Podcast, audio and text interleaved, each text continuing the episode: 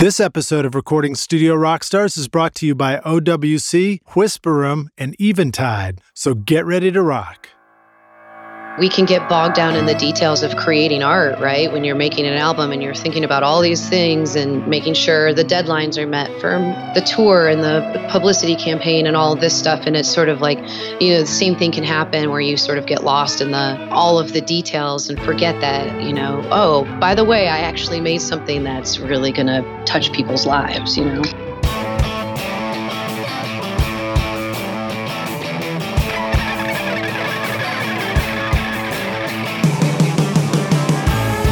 Welcome to Recording Studio Rockstars. I'm Lij Shaw, and this is the podcast created to help you become a rock star of the recording studio.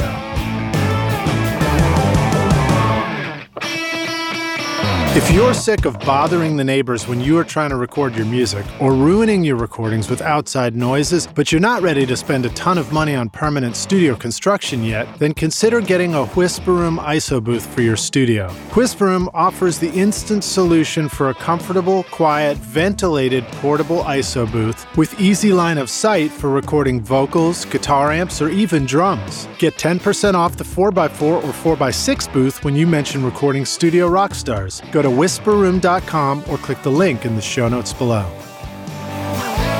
What do Michael Brauer, Joe Chiccarelli, Mick Guzauski, Dave Pensado, and George Massenburg all have in common? They all have great things to say about Eventide. Originating in a New York City basement in 1971 with the original Instant Phaser and H910 harmonizer, Eventide continues to transform the sound of music with the iconic H9000 harmonizer, visionary guitar effects like the H9 pedal, and now a whole suite of incredible plugins for your studio. Go to eventide.com to learn more or click the link in the show notes below. This episode is sponsored by OWC, Otherworld Computing, which you can find at OWC.com, your trusted source for memory and speed upgrades, DIY installs, and used Macs for your studio. Let OWC focus on keeping your studio Mac in killer condition so that you can focus on making great music. Why ditch your existing Mac when you can take your studio far into the future with OWC? Learn more at OWC.com and learn how you can supercharge your studio Mac. The speed to create, the capacity to dream. Find out how awesome your Mac can be at OWC. Hey, Rockstars, it's your host, Lij Shaw, and welcome back to Recording Studio Rockstars, bringing you into the studio to learn from recording professionals so that you can make your best record ever and be a rock star of the studio yourself. My guest today is Jessica Tomasin, manager at Echo Mountain Recording Studios in beautiful Asheville, North Carolina. Under her direction, the studio has evolved into a world class destination featuring a full range of digital and analog capabilities with an amazing selection of gear and a wide variety of credits with artists like War on Drugs, the Avett Brothers, Dierks Bentley, Iron and Wine, Flogging Molly, Steve Martin and the Steep Canyon Rangers, and many more. And through volunteering and establishing private companies and nonprofit organizations, she is and has been committed to helping the future of music and promoting the city as a musical destination. Jessica also co founded the Asheville Music Professionals, a nonprofit organization committed to providing education, advocacy, connection, and collaboration in the music community. She's also co owner of Acme, a publishing company that helps to connect artists with licensing opportunities. And in 2013, she was chosen as Entrepreneur of the Year of the City of Asheville by the uh, Asheville Chamber of Commerce by the Asheville Chamber of Commerce for her work in music. In 2014, she started up Jet Up Productions, a full service event management and production company, and has curated a number of festivals and events such as the Breeders' Cup, Asheville Goombay Festival, Beer City Festival, Brewgrass, RHS Community Foundation fundraiser featuring Gladys Knight and Little Big Town, and many other projects. Her latest event, Connect Beyond Festival, is an arts and literature festival featuring creative talent from around the world with a mission to inspire change for social justice through music, film, art, and literature. Jessica, Jessica has also Jessica has also been a featured speaker at TEDx Nat Uh, let me say that again. right. How many times do we say Nashville, Asheville, and mix those up? All the time. Jessica has also been a featured guest. Uh, Jessica has also been a featured speaker at TEDx Asheville to present the power of music and how it affects all of our lives. And of course, I have included links to this video and others from Echo Mountain Studios and the festivals she's working on in the complete show notes. So make sure to look for that, Rockstars, on your mobile device or at rsrockstars.com. So I'm psyched to talk today to Jessica about managing a world class studio and helping to make the world a better place through music. Please welcome Jessica Tomasin to Recording Studio Rockstars. Jessica, my lady, are you ready to rock? I am ready to rock. It's great to have you here and and um, be hanging out with you for a minute. I know you are a busy, busy woman. I think you said you've been traveling for something like six weeks and then just sat down for a moment to join us on this interview. So thank you for that. I'm glad to be here. Jessica, give us a brief introduction in, in your own words into how you got started out in uh, music that kind of led you to this position of uh, running a world class studio. I my my love of music started from a really young age and I had my, I sort of stumbled into my first studio experience when I was 16. I grew up um, just outside of Detroit and had the opportunity to come in and sing background vocals on a hip hop track in Detroit at a studio. And sort of just, you know, from there fell in love with music and wanted to do I wanted to know more about production, but I also, you know, I was I was pretty young at the time. And so you know, there's a great rave scene happening in Detroit then. And I used to I had some friends that were DJs and it was pretty much anything I could do from basically carrying crates of of vinyl into abandoned warehouses and things like that that got me started. Um, and then I, I, you know, I moved to Asheville when I was 21 and um, went back to school. I studied theater, so I studied like um, um, stage management and sound design and stage design. And so I had run sound just you know on a little crappy eight channel, twelve channel board for for theater productions in school. And then I got a job at the Orange Peel, which is a venue, music venue in town. And I just sort of lucked out with Steve Wilmans, who owns Echo Mountain, was looking for somebody to be his assistant. And just turns out he was also opening a studio at the same time. And one of the things that I'm I am good at is getting a business off the ground. It's something that I really enjoy doing. So I like all the pieces that you have to come together to actually get something, you know, to fruition. So he, uh, I did an interview with him which was great because I was working at the Orange Peel and then doing construction at the time too uh, on the side. Construction, wow. yeah. So I was like, I was, I, I, remember I was pretty miserable at the time when I got the call. I was um, uh, caulking windows in like 40 degree weather on a 40 foot ladder outside and at a house and, and then painting on the inside with one of those big propane jet heaters and I got a call from a guy that was at the studio that was like, my boss is looking for somebody, and my, you know, that this is, I'm sure Nashville's like this, but the Asheville way is like, oh, my sister lives next to your boyfriend, and blah blah blah blah blah, and heard that you were looking for a job, and one thing led to another. I had an interview, and then I was hired the next day, and that was over 13 years ago. Wow, that's pretty awesome story. Um, and I, I, it's funny to hear you talk about like you know the rave scene. I just I'd kind of forgotten about the rave scene.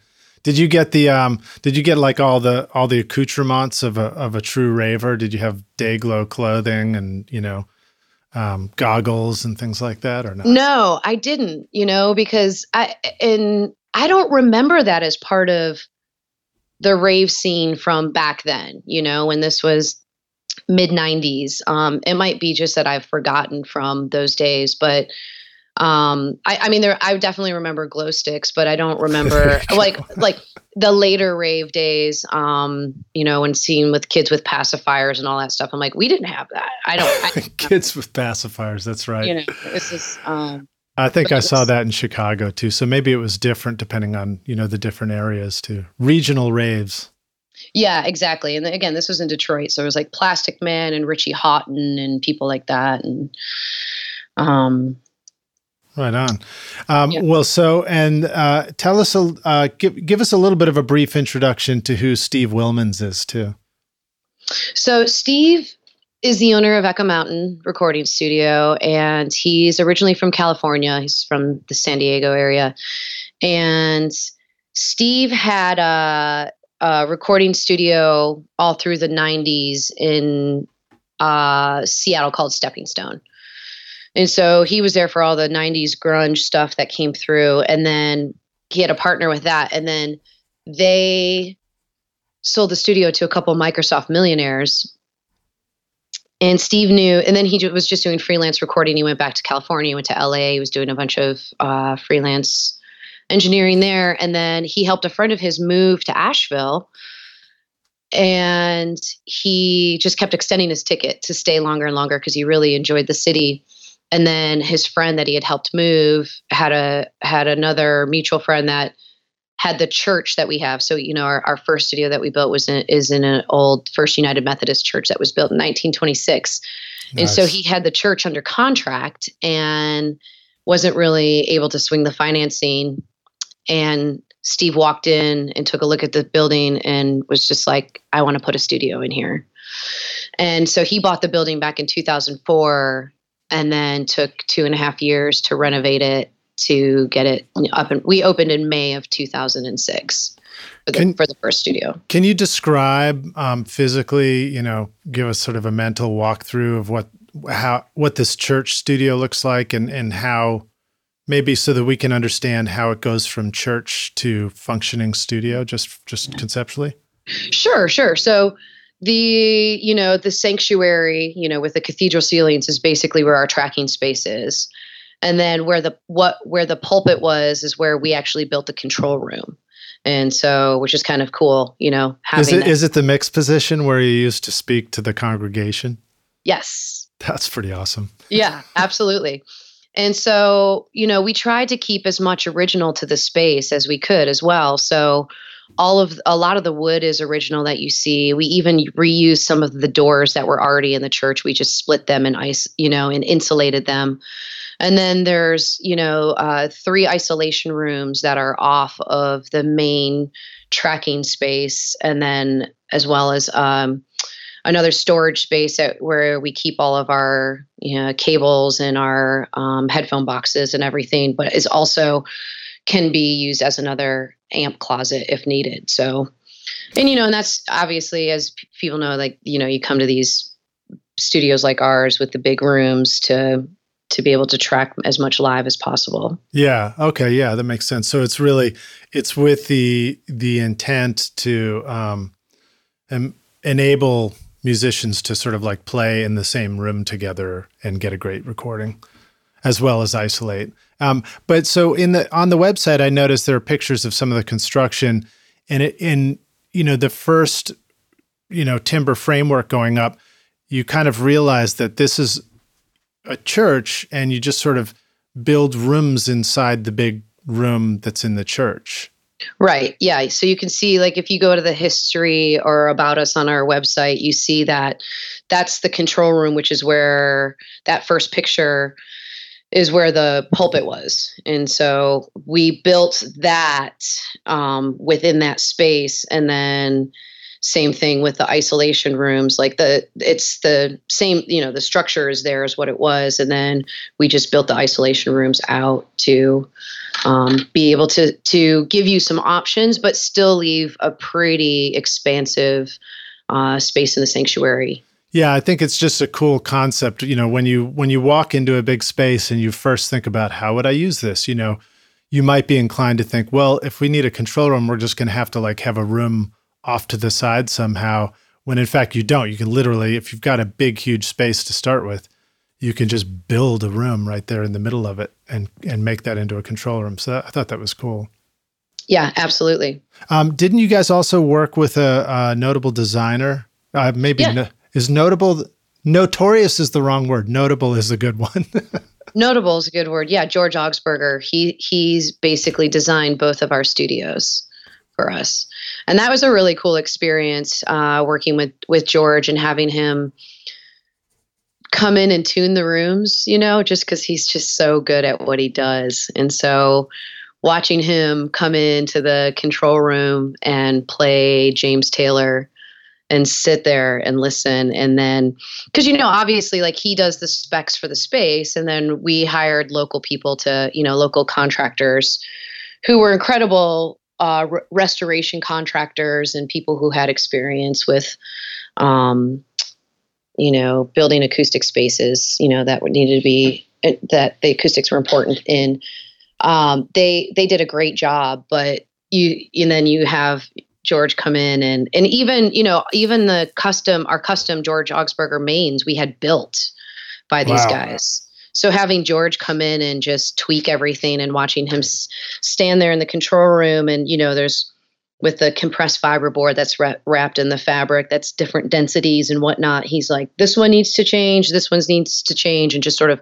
pointing at the different parts of the wall and just making sure that things like that are um, happening. You know, it's just mm-hmm. it was it was really cool to to see him work. So does that did that give you like a an understanding that the design happens and that people can build it, but then there there needs to be some flexibility to still be swapping a few things out before you get to the end of a, a build like that? Yeah, absolutely. And then, you know, and then there's all the other things that you don't think about. For instance, so George designed the space for us, right? In the in the tracking space in the in the control room. Well, then the city of Asheville came in and said, "Well, you have to put a handicap ramp in order to get into the control room." Right. Which then meant that we had to read, you know, George had to go and redesign the control room because we had to take off whatever, uh, let's say four, six feet to be able to, which was essentially going to be part of the control room that was now going to be a handicap ramp right so he had to go back and, and redesign based on the fact that we were losing four feet of space so wow that's got to be challenging as sort of a designer and you know even somebody like yourself helping to manage the building of the space um, but hopefully if you if you anticipate that there might be things that come back from codes and, and the city about that kind of thing then doesn't throw you off course. Um, let me think. What else did I want to ask you about that? What What were some other things that you felt like you learned? I, I don't want to put you on the spot about you know tech stuff too much, but I do know that you know a lot about the tech of recording and, and building and managing the studio. Um, what were some other things that you remember learning about what goes into a proper studio design at that point, just by observing it all? Oh man, I learned so much. I mean, I, I, I literally that's fortunately I love I'm a nerd for anything new and I love to learn new things. So for me, I had only just such a basic understanding of how recording, you know, or you know, just how signal flow worked and things like that. And I have to say that being having the opportunity to be here from the very beginning right like the the when i started the console was in the room but it wasn't hooked up to anything so I got to actually work with the electricians and and pull all of the cable for the patch bay to the to the mic panels um, for all the tie lines throughout the studio. And so just having an opportunity to do everything from that to one of the first things that I had to do in the studio was take our um, our two track machine apart, right, and nice. send send it to ATR to um, get worked on. And so, and again, this is a, before the before the studio is open, and and uh, you know, I'm taking the and Steve's like, I need you to take the uh, the ATR 102 apart and ship it to Ampex to or to ATR to get to fix mm-hmm. to get mm-hmm. fixed. And um, I was like, I I don't want to touch this thing. I don't know what this does. but I did. And then I had to have like, I had to have a box built for it. And so I had to, you know, basically pull it apart, pull all the, pull all the cards out of it, wrap everything up and send it. And then I sent it to ATR and they called me and Steve wasn't here. He was in California at the time. And I was just sort of paranoid as to like, what I what I was going to do wrong. You know, it's so funny. I have so I, I have a lot of empathy for our interns that start here and they're like, you know, don't want to touch a mic or they're very delicate because they're afraid they're going to break something. I'm like, trust me, I understand what you're going through. Yeah. I've been there.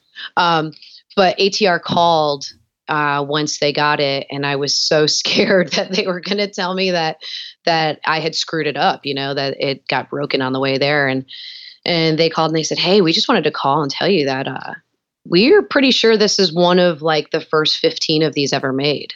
Wow. And I said, Really? And they said, Yeah. And I said, But I mean, is it okay? They're like, Yeah, it's fine. I mean, obviously it, it needs work, but I was like, But it didn't like ever, it got there fine. And they're like, Yeah, yeah. I was like, Whew.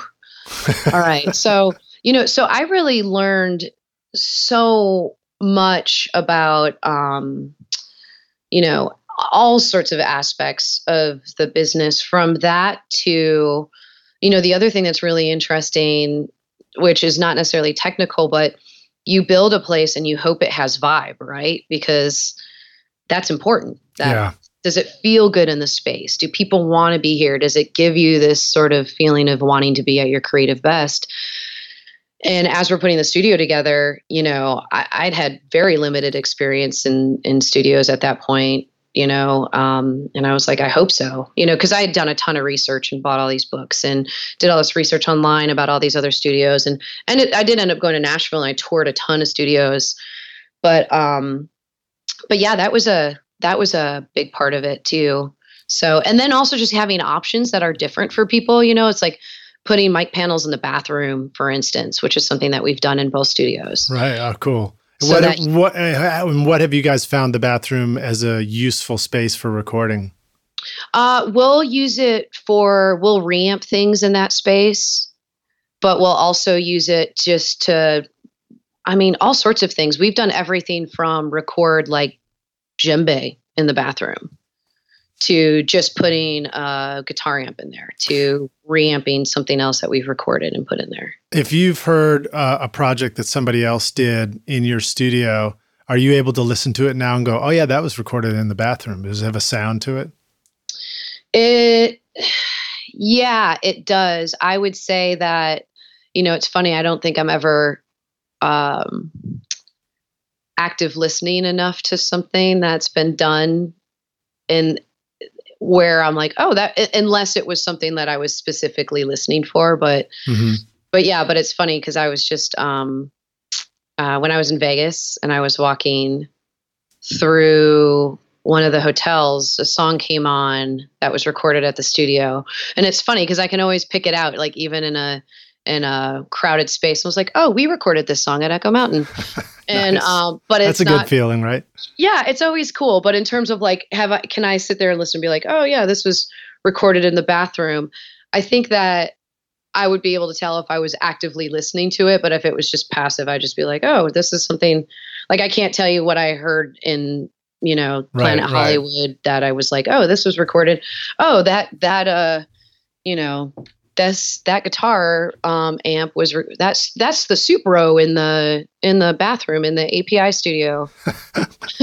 That's probably a good thing. It means that you're enjoying the music instead of uh, instead of getting you know you're not you're seeing the forest uh, instead of the trees. Yeah, yeah, yeah, yeah. Um, And I guess that's probably one of the things that I, I, you know, not being a classically, not being an actual classically trained engineer, I've, I, I, I sort of keep a little bit of the, um, you know, I remove. How do I say this? Uh, it's like I like to say I know enough, just enough to be dangerous and that Right. sort of thing. But uh, also, there's an element of like keeping myself removed one one degree of separation, so that um I can still be involved, but also I don't have to actually run a session. have you had a chance to sing on any more hip hop records?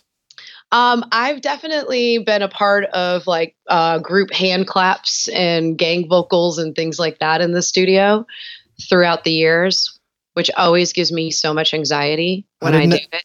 I didn't know you guys had gangs in Nashville. Oh yeah, yeah, we do. It's like it's it's a, it's seriously West Side Story here. nice, man. nice. It's Um, what you don't know about Asheville After Dark is could could would surprise you? I'll tell you. Uh, well, I, I, actually, in in uh, full transparency, for the past week, I haven't been drinking beer or, or anything else, but I will say that I have been known to be quite a fan of beer, and I know that Asheville has a tremendous, you know, microbrew scene, and it's a great place to go if you if you enjoy food, good, great food, and great beer, and great weather, and great hiking, all that stuff. Yes, yes, all that stuff. We have uh, more breweries per capita in Asheville than anywhere else in the United States, and that's, that's a, a good balance to. Food. Sorry, that's a good balance to our stat of of more churches per capita but also more recording studios per capita. At least that's a stat I heard a long time ago. I would not be surprised if that was the case.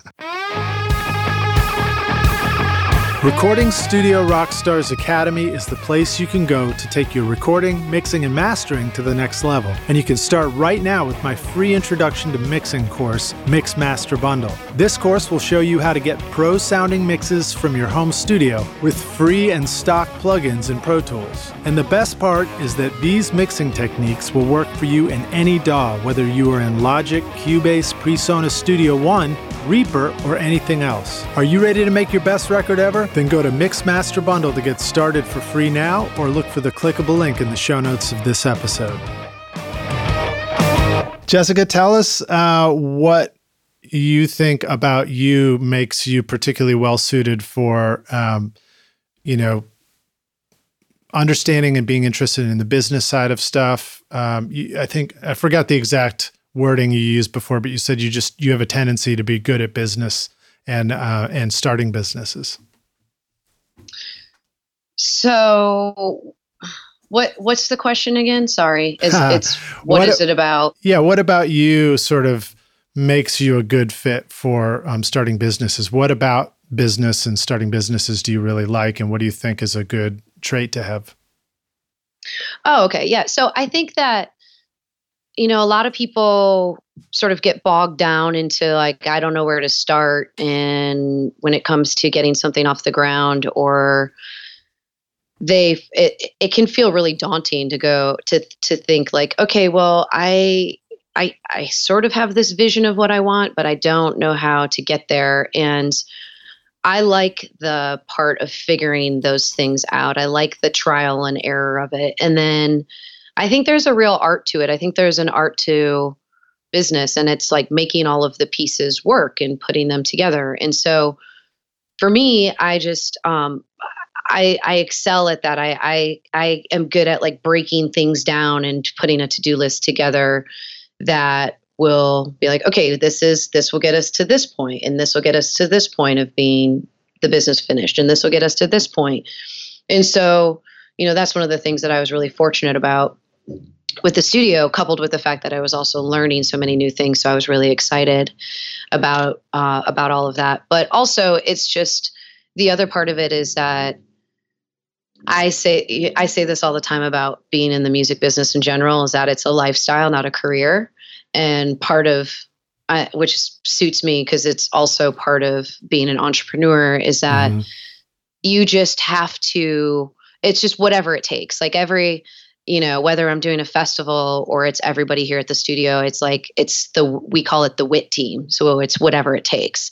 Right. And so nothing everybody does everything just meaning that there's nobody that works here or that works on any of my festivals or anything who would be like that's not my job no matter what it is. It's like if you know if the toilet's clogged, guess what? Any single one of us is going to unclog the toilet. You know, right. it's like, I mean, it's not glamorous, but that's part of it. And it's just, and the same goes for, you know, anything from stocking the fridge to picking somebody up from the airport to, you know, cleaning up something off the floor. It's just, that's just kind of how it goes. Um, and, you know, I often say, you know, same thing, it's not a nine to five. And so I sort of thrive in that environment. And I think that's why I've always been sort of good at starting businesses is that I'm have that whatever it takes attitude to to make something successful.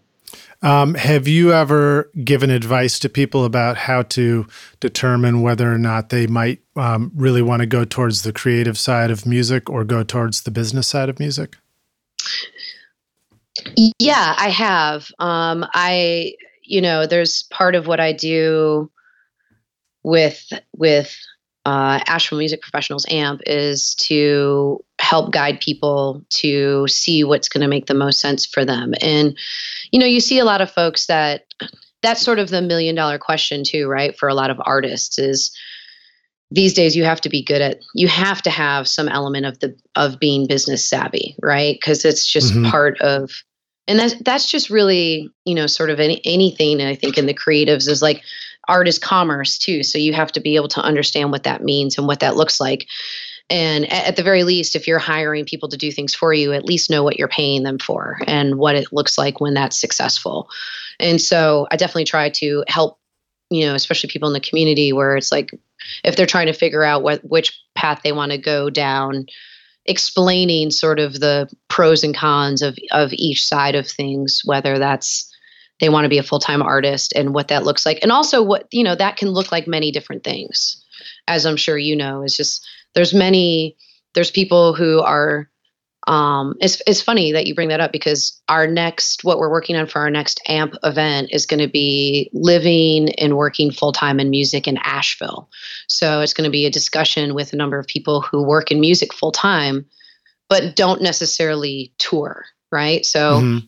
so there's the you know that example of artists and i give that example of like you know with with being a tourist town and just like nashville to a certain you know obviously where you can play four or five different gigs in town in, in a week without a problem. In you know because you're playing in different bands and you're playing the venue menus you know or the menu venues with like the the restaurants where you're sort nice. of a paid you know you're the paid plant. Yeah. And then you're playing the aloft hotel and then you're playing this and and so, um, or you're doing a mix of you're a music teacher or and playing shows, or you're on the road full time, full time as a performer. So, you know, I definitely um, am happy to always lend in uh, and guidance for people who are looking to do that. And then the same thing for the the you know for the business side of it and i like i said i always start by telling people that this is a lifestyle not a career because right. it's not your typical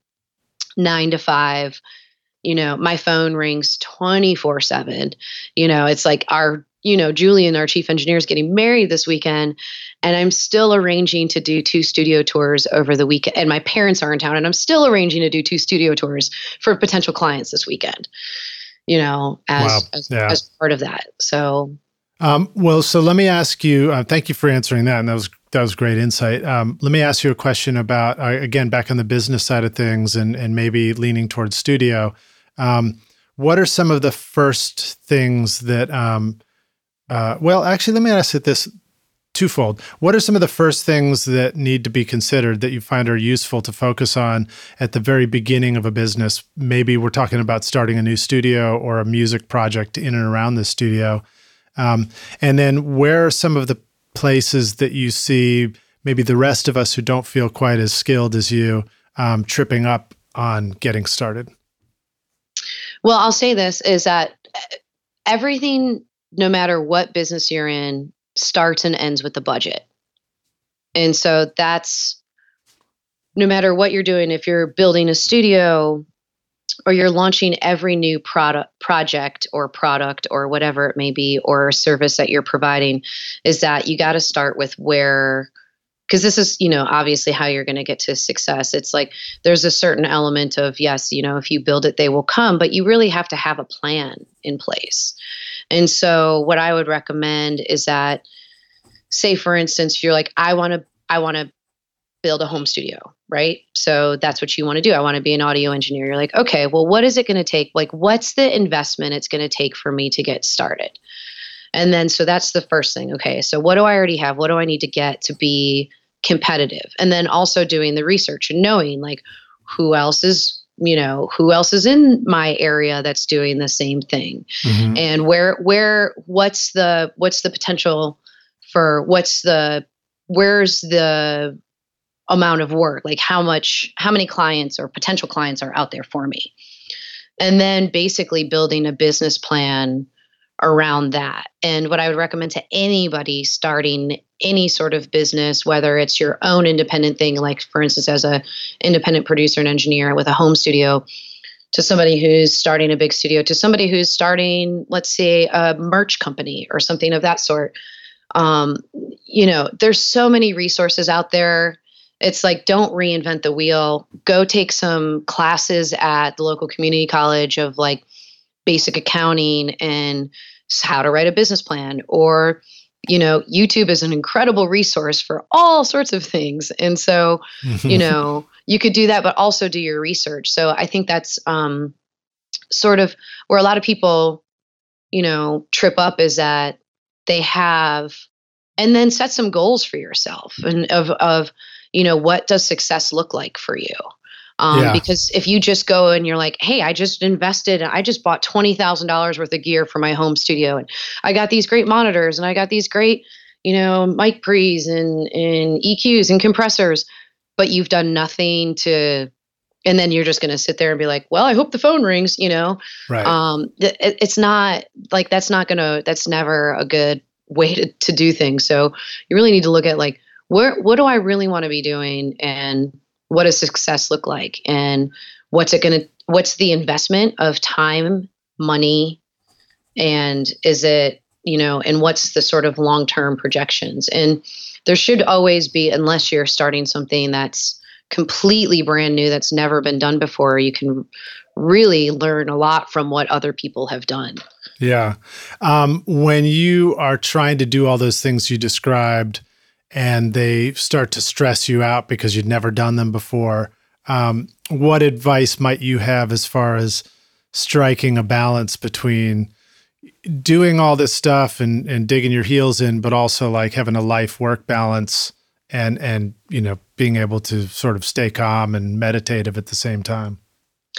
Yeah, so that is um, you know always the big question that we all have in life right is like the what what work life balance. And i feel that when you love what you do they're really interchangeable and um, you know that they sort of flow in and out of each other. And you also so i mean that's part of it is just being willing to accept that to a certain extent but also just setting boundaries mm-hmm. for yourself and not feeling bad. It took me it took me years, uh, you know, that's the thing is like here at the studio I was here 7 days a week for I want to say for years. I remember finally taking a break when my best friend from childhood got married and went to Florida and it was like my first time I had been away from the studio in probably 3 years.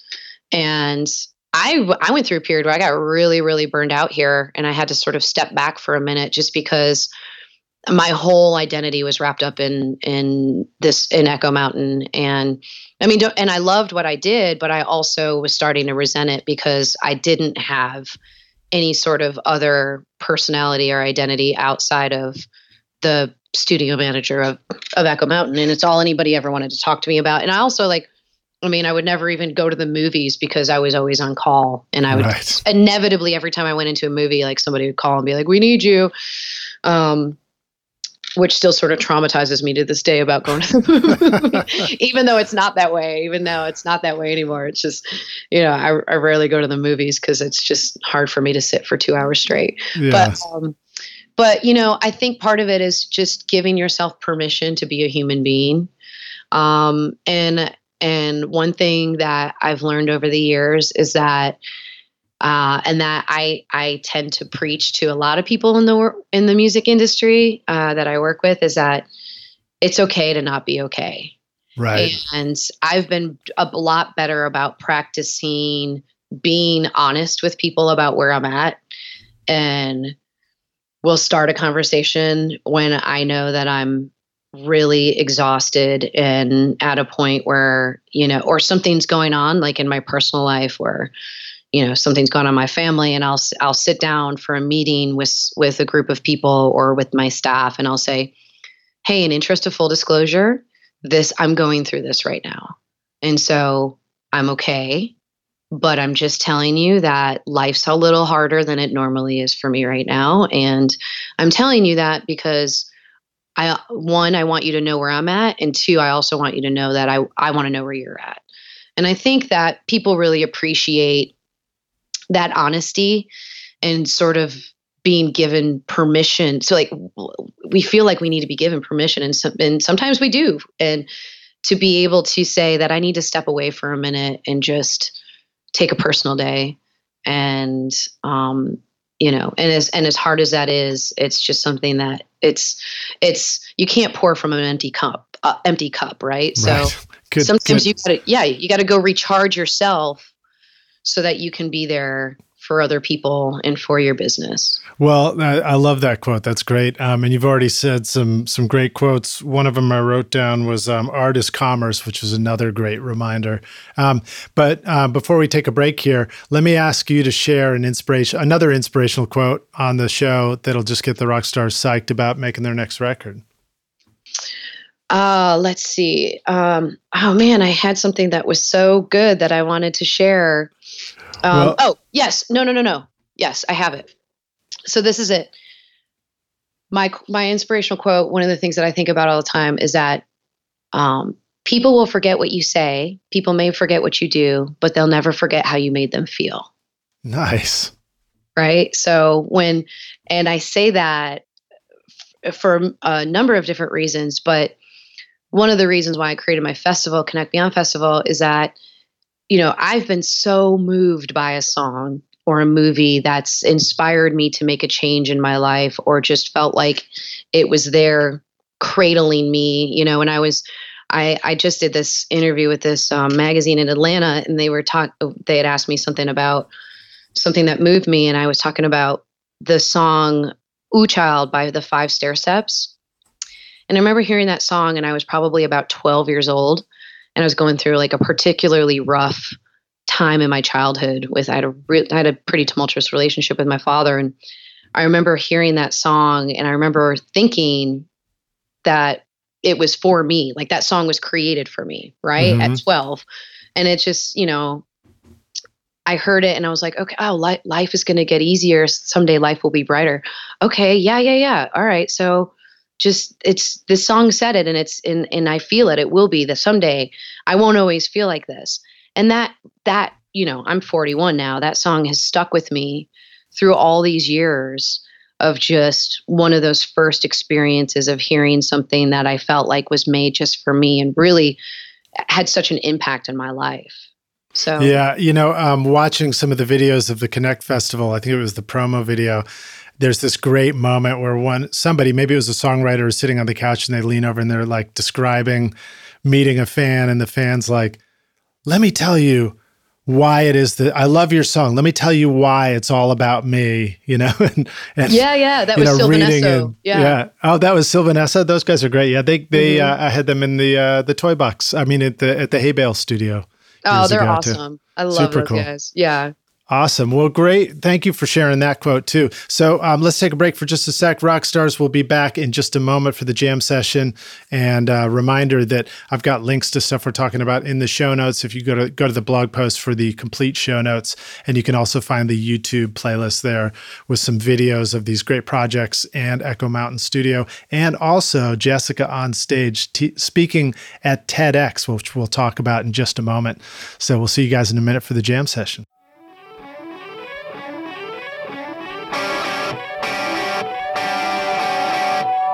It was 1971 in a New York City basement when Eventide revolutionized the audio world by introducing the world's first studio effects processor, the Instant Phaser, and the first digital effect, the H910 Harmonizer. Eventide soon followed with the Instant Flanger, Omnipressor, SP2016 Reverb, and H949 and H3000 harmonizers, which have been favorites of A-list mixers like Michael Brauer, Joe Chiccarelli, Mick Guzauski, and Dave Pensado and heard on countless hit records over the decades. Today, Eventide brings all that sound to your stage and studio with modern solutions like the H9000 Harmonizer, their complete line of guitar pedals, including the versatile H9 Max, and transformative plugins like Micropitch, Physion, Black Hole, and Mangled Reverb. Take your next mix in your studio to a whole new level.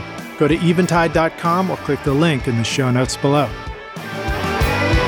Are you sick of bothering family and neighbors when you're just trying to rehearse or record your music? Do outside noises or computer fans get into your studio mics and ruin your recordings? You could book a pro studio to record every time, but that would add up quickly, and doing permanent construction to soundproof your studio can easily cost up to $100,000 or more. Trust me, I know. And you can't take that with you when you eventually move the studio. Don't you wish there was an easy solution right now? Whisper ISO Booths offers a simple way to install a comfortable, quiet, ventilated ISO booth in your studio with easy line of sight for recording vocals, guitar amps, or even drums in a variety of sizes. For 30 years, Whisper has been solving studio isolation needs worldwide with ISO booths that are shippable, portable, and can be assembled in an afternoon. Now you can get pro vocal recordings right in your home studio, practice whenever you want, and start using real guitar amps again. Get Get 10% off the 4x4 or 4x6 booths when you mention Recording Studio Rockstars at whisperroom.com or click the link in the show notes below.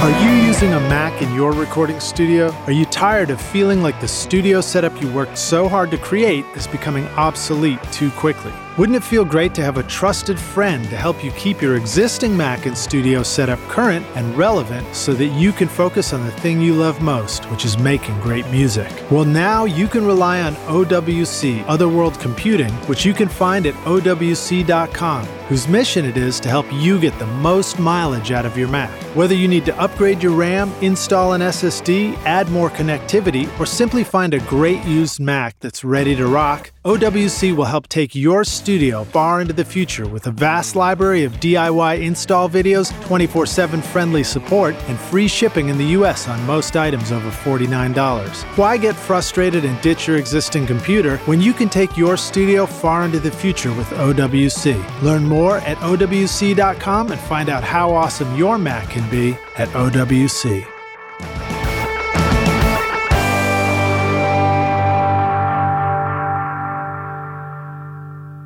Hey, Rockstars, we're back now for the jam session. My guest today is Jessica Tomasin, joining us from Echo Mountain Studios in Asheville, North Carolina.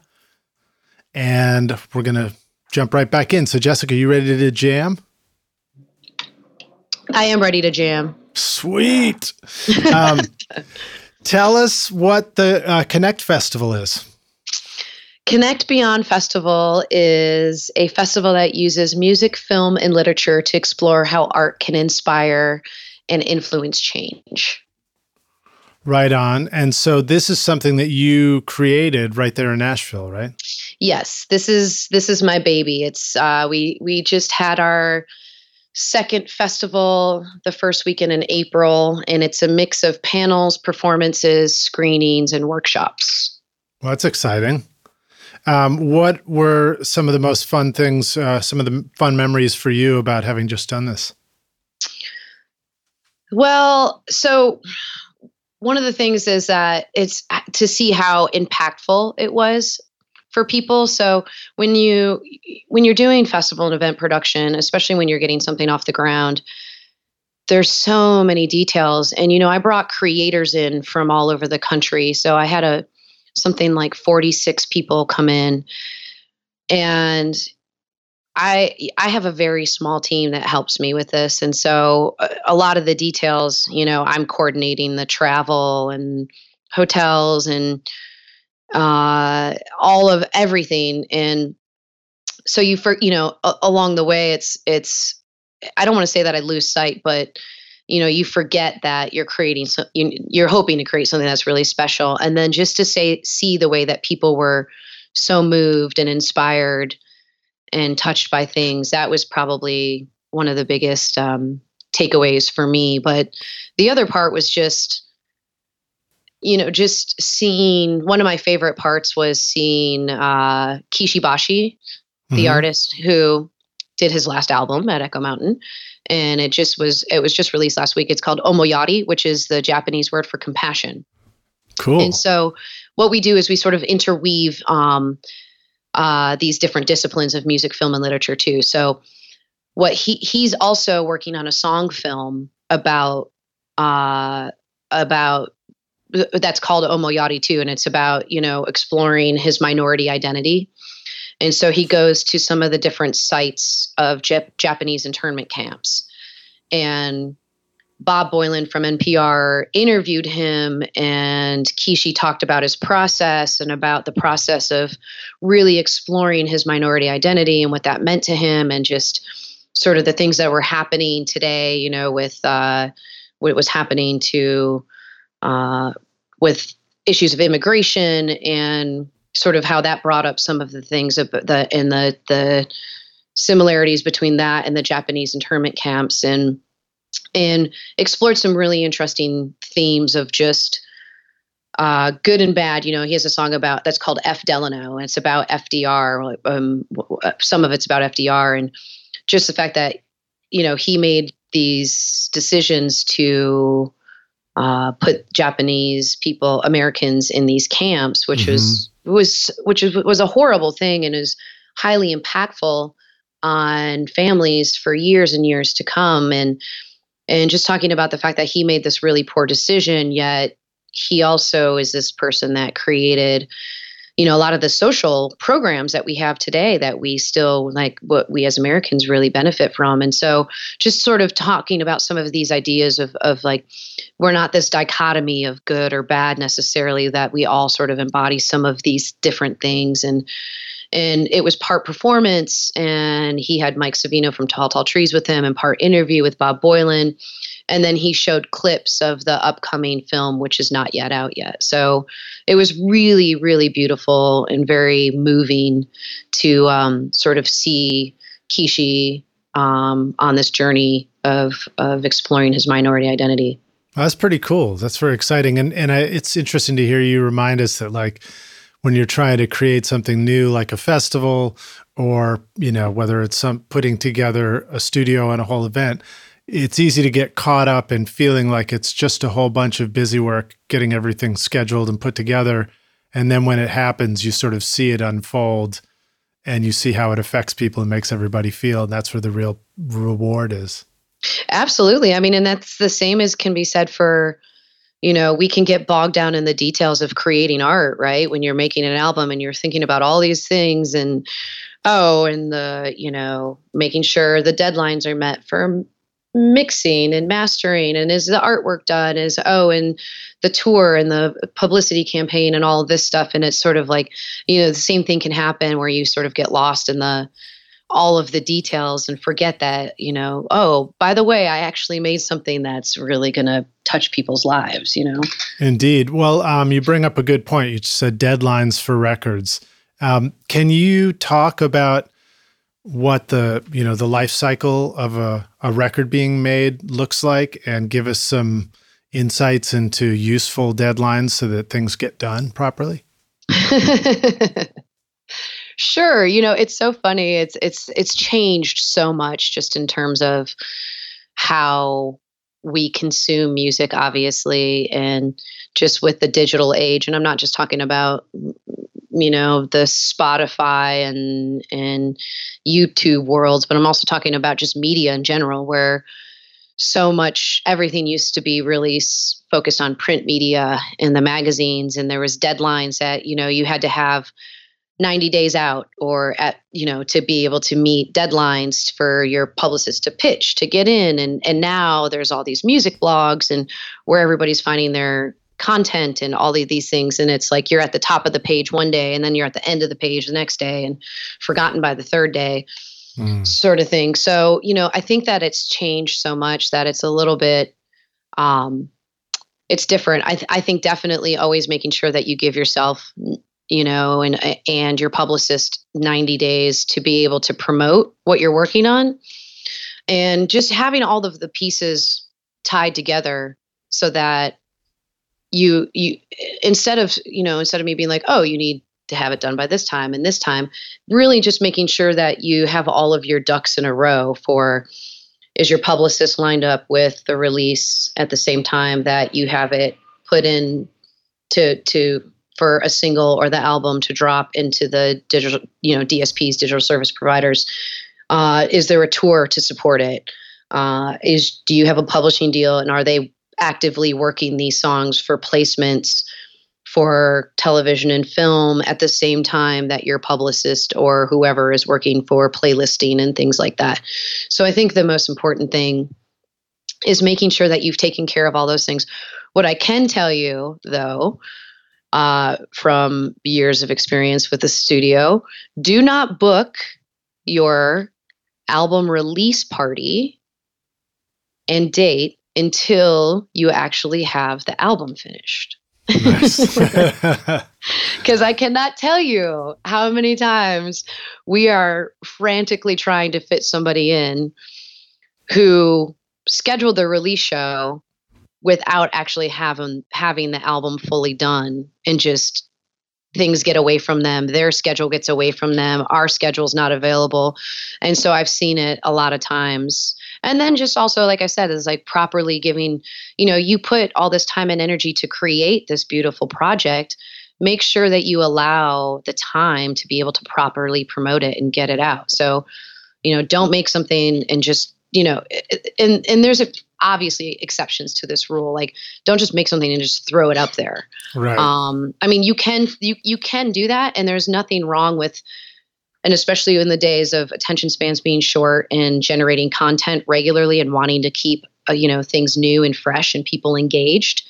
Yeah there's ways to do that but you have to pick and choose when when those things are you know that's um, what soundcloud's great for is throwing things up there that's like hey i'm working on this or re- i mm-hmm. remix this song and i think that's a really great way for especially engineers and producers or musicians who are trying to get more into that realm to do that and to be constantly creating content by doing remixes and things like that. So, in other words, um, let's say you have a five song batch like I do right now, mm-hmm. and you're um, you're thinking about you know how to get through the process, how to get it uh, released. Um, are you saying that it's okay to um, start showing the world um, the project songs along the way, or is it still important to sort of wait till you've got your very best final version before you start sharing it with the world? I think that I'll tell you, I think that people like to see the process and the behind the scenes. Um, and so I think sharing that along the way is is good to a certain extent. And I think it also depends on who you are and where you are. And so if you're a new artist, I think absolutely share. I would be I would be conscious of not putting you know like for instance like you and i would be able to listen to something and be like yeah this is just a demo or this is a rough mix or whatever right but you know um i would be conscious of throwing something out there that you think people that are not necessarily going to understand that are going to be like, this sounds like crap, you know? But like, um, like my 13 year old daughter who had, who every time I play her anything, it's a mixed comment that I get back. Is it really? Yeah. Um, I mean, you know, not as a mixer, but just like, daddy, the vocals are too quiet. The vocals are too loud. That's pretty much it. Oh, I love it. I love it. So, but yeah, but I mean, I think sharing the process and it's, it's like, you know, um, if you're working on something, if you're working on a piece of something on a piano part, like take a video and show you working on this and like, hey, this is for my upcoming, this is for this new song I'm working on. Da da da da da, you know, and give people sort of snippets into the inside of your process and who you are as an artist. And then, you know, once you feel confident and it feels good, then go ahead and put it out there as as that. And then, you know, I I think that you know the good news is is that the playing field is leveled and the bad news is is the playing field is leveled right, right so right. is what i usually say and it so i think that you know part of one of the ways that artists can cut through all the crap that's out there is to be real and i think that people see want to see more and more of that um yeah. of like hey i want to see what you're doing and and you know as and and you know and and and I have mixed feelings about this because I'm a pretty private person, you know, for me personally. Um, but I've also been asked and told to share like my process of of producing the festival and I was taking just these videos and putting them up. And I was surprised at all the feedback that I was getting. And, you know, it's a little scary the more and more that we're just like living our lives online. Right.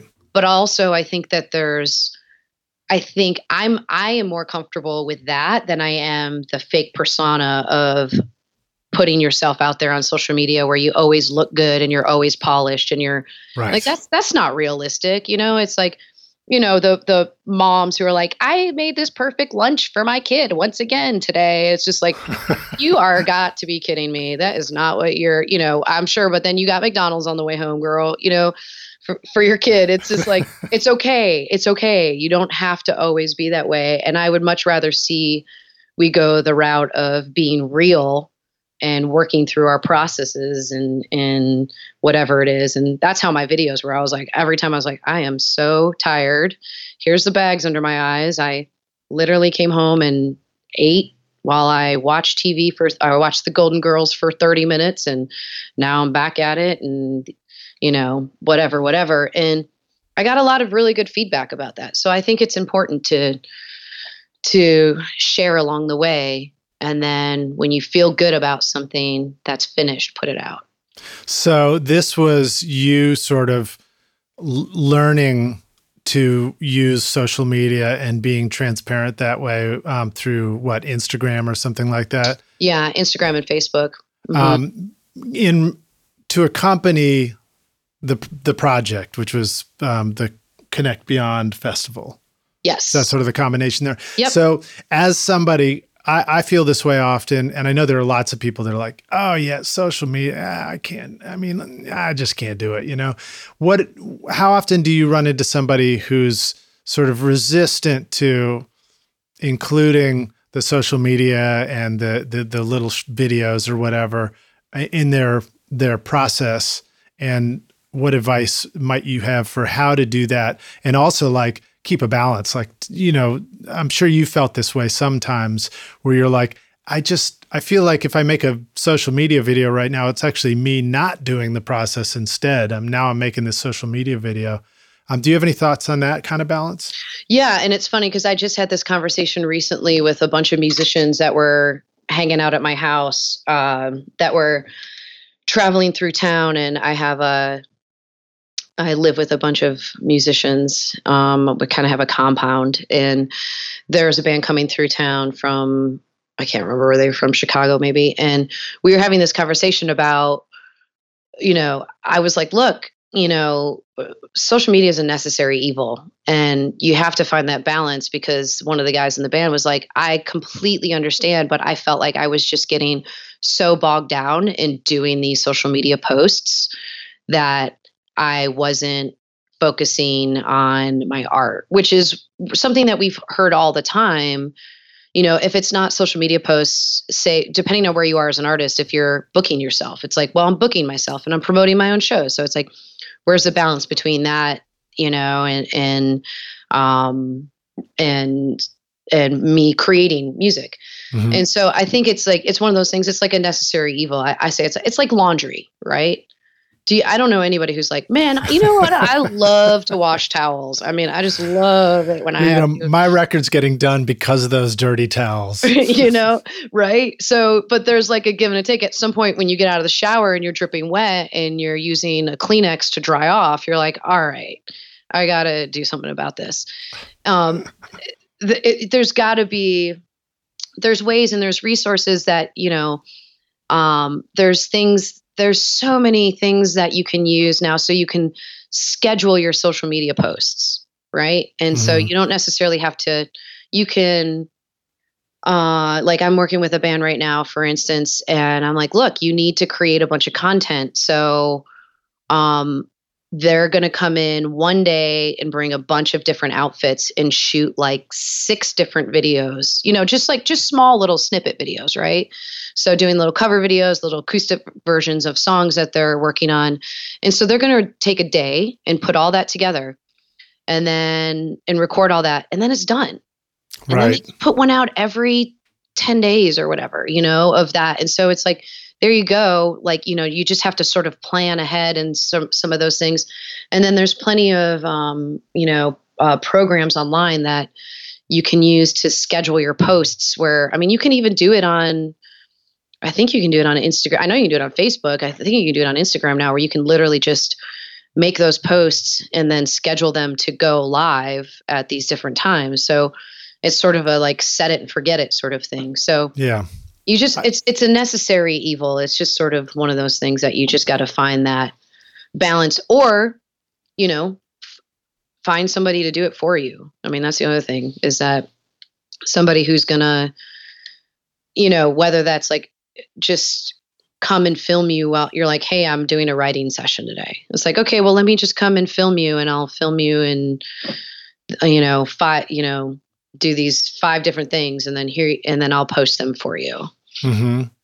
Yeah. So I guess it depends on where you're at with things. I think that, um, you know, if you're starting out with this stuff too, uh, sometimes it's just you. You can also just decide I'm going to have a routine of doing this. So like I, I'll always give myself five minutes or ten minutes or whatever it is during the day to do mm-hmm. some sort of video, and and that way you anticipate it and it doesn't disturb whatever else you're doing. Maybe you walk into the studio and you're about to start and you, you just get there 10 minutes early and you do a little like walk through and show off what you're working on, show off your mics and your kit, drum kit, and whatever else you got. And I've done some of that. I do it occasionally, sort of when I feel inspired to. So I, am certainly no example on how to do that. Um, but when I do it, it's always a surprise and a, pleasant thing to see um, people come back. I just I just live streamed myself getting a hair all my hair cut off the other day and uh, and that actually was kind of fun. I couldn't read any of the comments because I didn't have my glasses on though. Get your readers.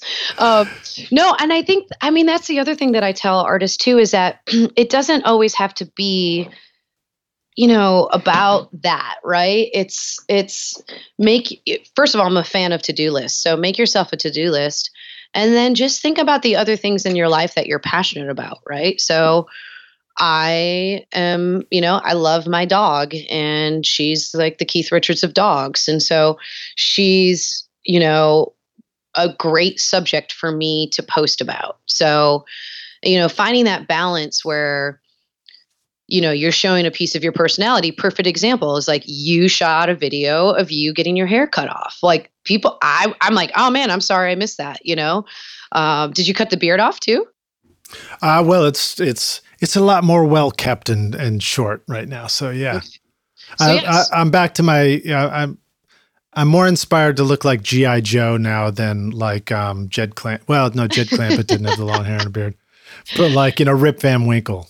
Yeah, yeah, yeah, yeah. I totally get it. So yeah, but I mean that's that's just the other thing too is that it can literally be, you know, it doesn't have to be just all about you creating content for your music it's like people want to know who you are as a human being too it's like what else are you into are you do you go to see other music ever you know then take a take a snapshot of that and it that's just it too it doesn't always have to be like these videos you can take pictures of something that you found interesting or even just something beautiful where you're just like i just came across these you know great you know, um, rhododendron that's in bloom and taking a picture of that and sharing yeah. that. It doesn't have to be because that's the other thing too is like people just don't want you don't want to just promote promote promote promote where it just seems like that's all you're doing and and the other thing is is engaging you know it's just supporting other people. I mean that's one of the things that's the best thing about social media right? Is like one of the things i love about it is that when somebody's in need whether that's me or one of my friends is going through a hard time people will rally you know? It's just especially here in nashville it's one of the things i love. And and i definitely after spending so much time in nashville the last eight months is that you know you all have the same thing there is like community is important. And so yeah you know when you show up for your community they show up for you and i think that's really important and that's social media is one of those ways that we can really we can really do that um, all right so uh, one last comment on the social media aspect, and then I want to start asking you about um, another topic. But just a reminder that, like, if it feels like too much to make a little Instagram video every day, um, I think it's more important to be consistent. So, like, if you really want this social media insight to be effective for whatever it is you're doing, your studio, your record, a lot, you know, through the process, um, if you can, you know, just do it less often, but try and do it consistently. So it's just like this steady, constant reminder to your your friends and and fans that absolutely. you're working on this thing. You know. Yeah, absolutely. And then that's the other thing too is that, you know, and, and like you said, like being consistent. So, you know, um, if you make a calendar for yourself and put like today, I'm going to promote, you know, and you know, doing say you're going to do two posts a week right? And you make a calendar. You're like, well, this day I'm gonna I'm gonna promote somebody else's work that I really love. And that's right. another great thing that you can do. And so it doesn't feel like you're always like me, me, me, but you're like, hey, that's one of the things that I love about doing with Echoes, Echo Mountain social media is that I always want to promote when a record that we've worked on has come out, you know, and and so we always do that and it's and it's been cool because the last few like the last two weeks we've had a bunch of stuff come out. So i got to promote kishi bashi and i got to promote uh, drew holcomb and the neighbors and i got to promote posh hammer and it's just it's really always such a great thing when we can do that and um, and that's a great way for studios to to be able to just support you know support your clients in that way um, let me jump to asking you about your amazing experience speaking at TEDx Asheville.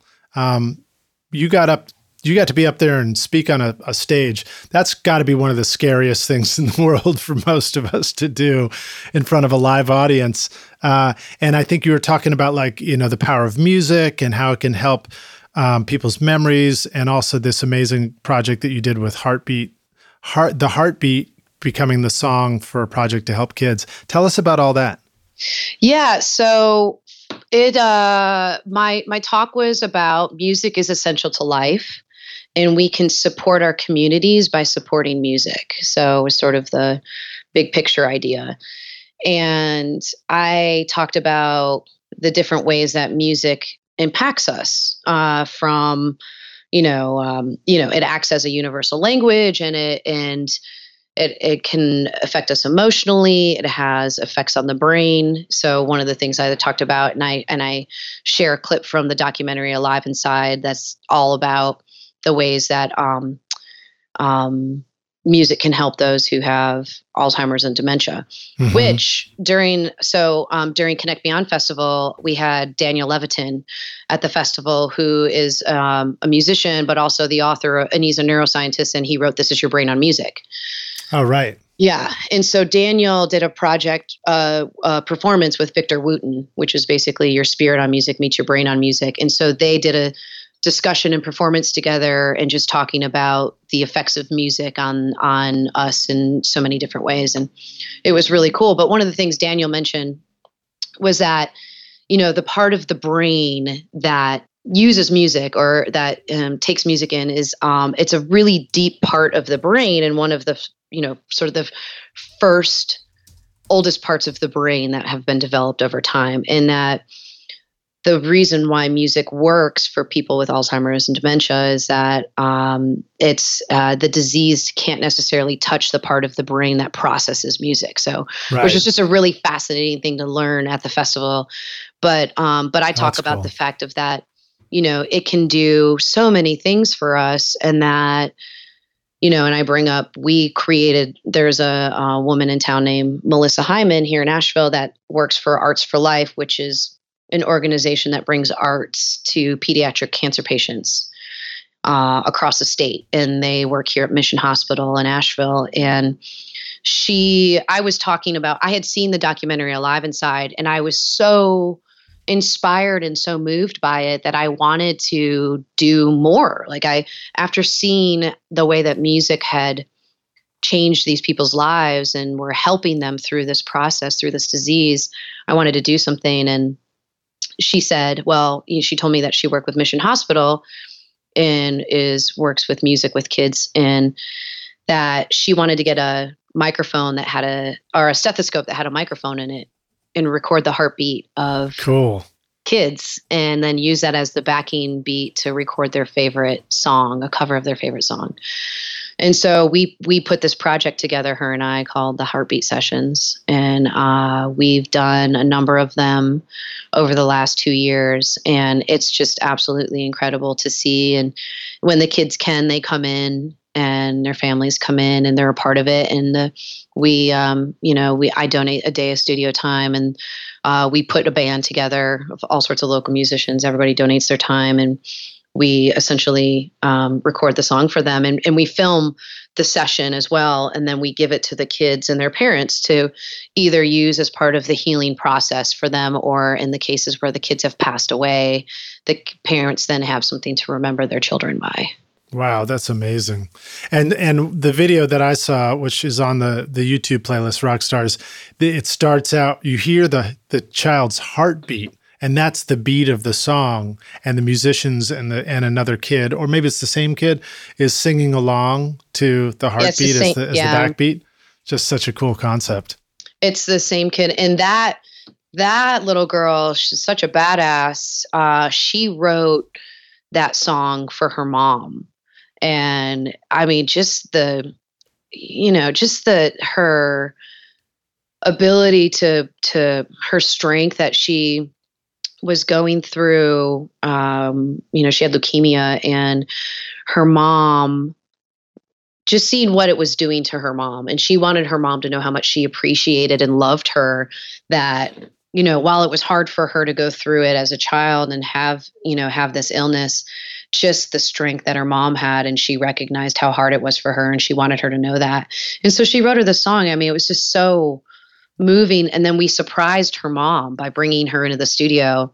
And that's in the ted talk. I have that wow. in the video. It's just like she's just you know they're an incredible family. And it's kind of uh, you know I, I can tell you too um, that i had another really interesting experience with this is that um, i uh, two two years ago or last January, one my very dear friend and and business partner, uh, we were working on a record together in the studio, and he had a seizure uh, while we were in the studio, and wow.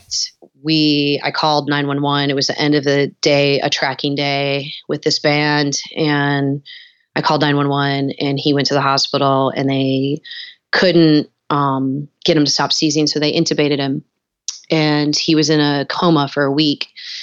And I was at the hospital with him every day with him and his wife. Um, and finally, the day that they, you know, and we, I mean, we were unsure what was going to happen, and it was a very, very scary situation. And he finally they finally got him to come to and stop seizing and we weren't sure sort of what the state of was going to be in terms of if there was going to be brain damage and whatnot. But the day that he came to i got a call you know i'd been out of the studio all week and i got a call from or a text message that was like hey you're about to get a phone call. Make sure you answer it. And it was a woman from a make-a-wish foundation. And she said um, listen we have a kid that's at Mission Hospital, and he's not supposed to make it through the weekend. And his dying wish is to record a song that he wrote. Wow. And I was in the hospital, and I was, I said, What floor is he on? And she said, He's on the third floor. And I was like, Well, I'm in ICU on the sixth floor. Can I go see him? And she was like, Oh, that's weird. I was like, I know, but trust me. It's, and so I went down you know they arranged it and like two hours later just as they were moving my my friend out of icu to the neuro ward i got to go down and um, talk to this kid. He was 18 19 and his family. And i was you know and everybody's in there and they're crying. And i was like hey so i understand that you want to make a song I run Echo Mountain Recording Studio and I want to make that happen for you. And so he sort of lit up and he had written this rap song. And so I basically got on the phone and rallied, you know, my partner who's an Ableton guru, and engineer and trainer nice. and musician. And a friend of ours who's a lyricist and another friend of ours to come in the next day. We built a mobile recording studio in the children's ward of the hospital. Wow. And it turns out he was one of our heartbeat kids, and I didn't know that. Um, that we just didn't get a chance to get into the studio. And he ended up, um, so when my partner came to, when he finally started to understand what was happening, he kept going, Oh my God, we got to make this record. We got to, you know, and he's freaking out. And I'm like, Look, you can't go anywhere. This is, you know, we got to stay in the hospital. But listen, and I told him about this kid, and he, you know, as I'm watching him sort of struggle with the fact of like, oh, you know, what's next for me and not knowing, like the unknown. Yeah. I was like, look, this kid, we got to make this happen. And he was super you know he was emotional but also really into it was like oh my gosh you know you know my partner's got has been responsible in some form or fashion for like 30 40 gold and platinum records. And so it's like he's had a wonderful life of music you know the last 35 years. And so um he's like okay let's do it. And so we went in and we recorded with him and helped him write this you know finish the song and put a beat together and all this sort of stuff. And he we recorded until nine o'clock that night with him and the doctors and the nurses were like oh my god you know we didn't think that he'd have this much energy. And then i sent it back to julian to mix it. And then we did a listening party the next day and they invited all of his friends and family and my partner's wife um, she brought in we a number of his records that he had. So like wu-tang clan and eminem and hit the Mhm. quan and all these. And so we decorated the conference room with all of these gold and platinum records. And um, he was so happy and basically did this listening session and we did a q&a with him and they let my partner come down in a you know wheel him down in a wheelchair and all this stuff. And it was just and he signed and this kid signed autographs and they were like what's next? And he's like well i have three other songs that i've i've written. And it was incredible. And my boyfriend and i were getting ready to go to um uh la we had to go to la for like five days or whatever. And we're like when we come back we'll come back into this we'll come back in and we'll work with you. And he was like okay. And so we basically you know and they again they didn't expect him to live through the weekend. And we came back five days later and i called the hospital and i was you know i was a little nervous and i was like hey how's he how's he doing? And they're like oh he's waiting for you. And we went back and we worked with him on the next three songs and he ended up living an extra month and a half.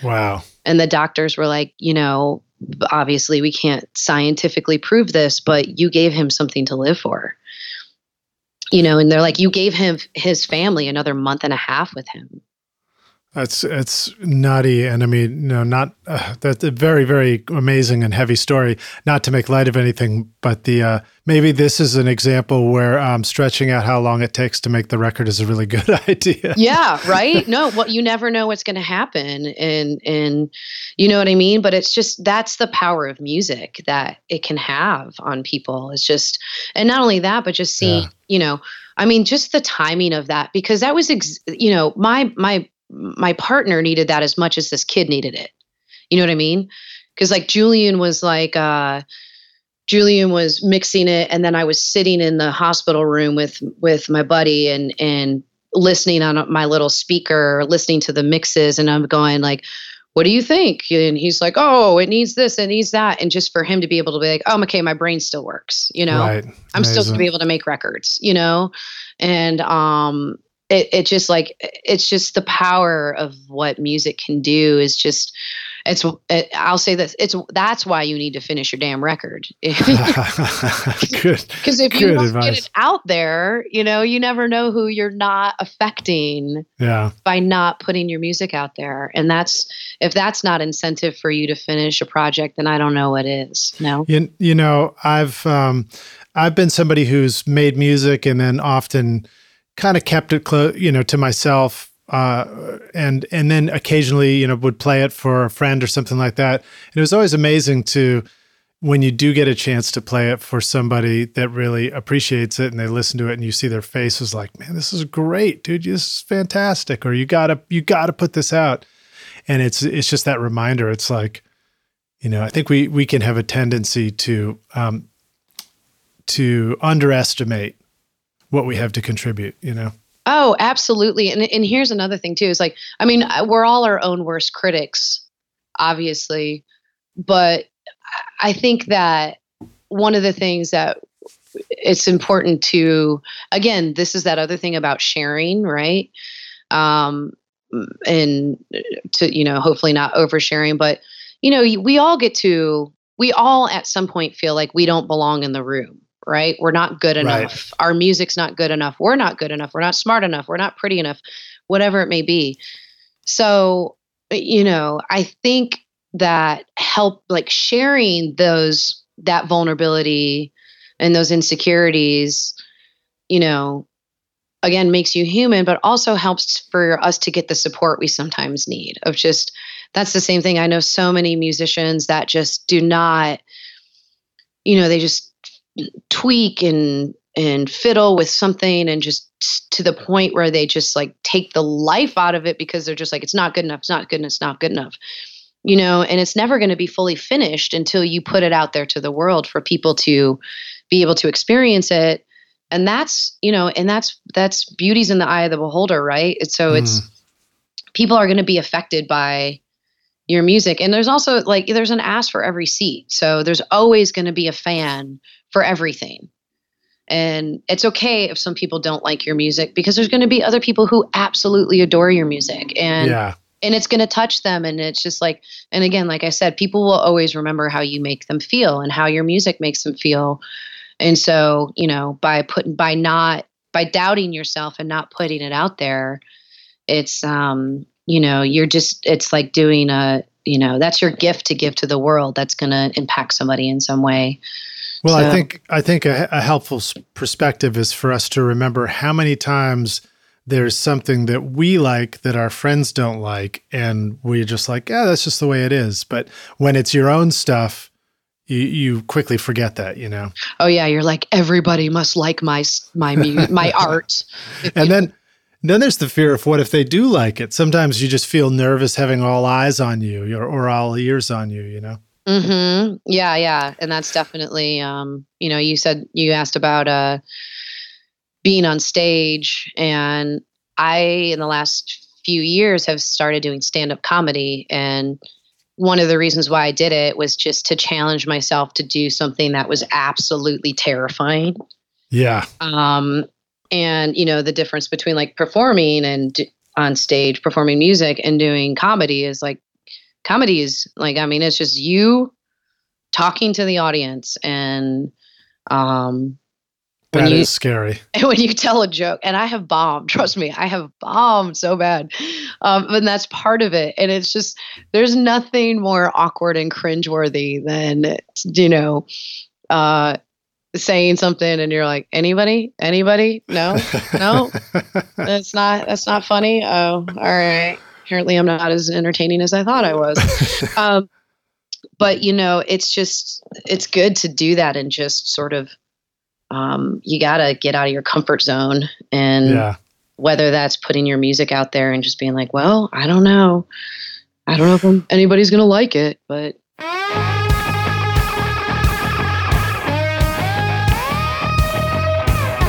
Want to record killer drums in your home studio? Then check out Rockstars of Drums to learn how to record, edit, and mix pro sounding drums with a professional Nashville session drummer in a Grammy winning studio. Or if you're ready to start mastering your own records at home, then check out Rockstars of Mastering, where I walk you through exactly how I mastered my own record, Skadoosh, using nothing but plugins in PreSonus Studio One. And if mixing is your focus, then check out my free course Mixmaster Bundle, where I show you how to mix using stock and free plugins in Pro Tools. And the best part is these techniques would work for you in whichever DAW you're using right now. Plus, you get a look at how I recorded everything in my studio and multi-track downloads for you to practice mixing and even include in your mixing portfolio if you want. Are you ready to make your best record ever? Then go to Mixmaster Bundle to get started for free now or look for the clickable link in the show notes of this episode.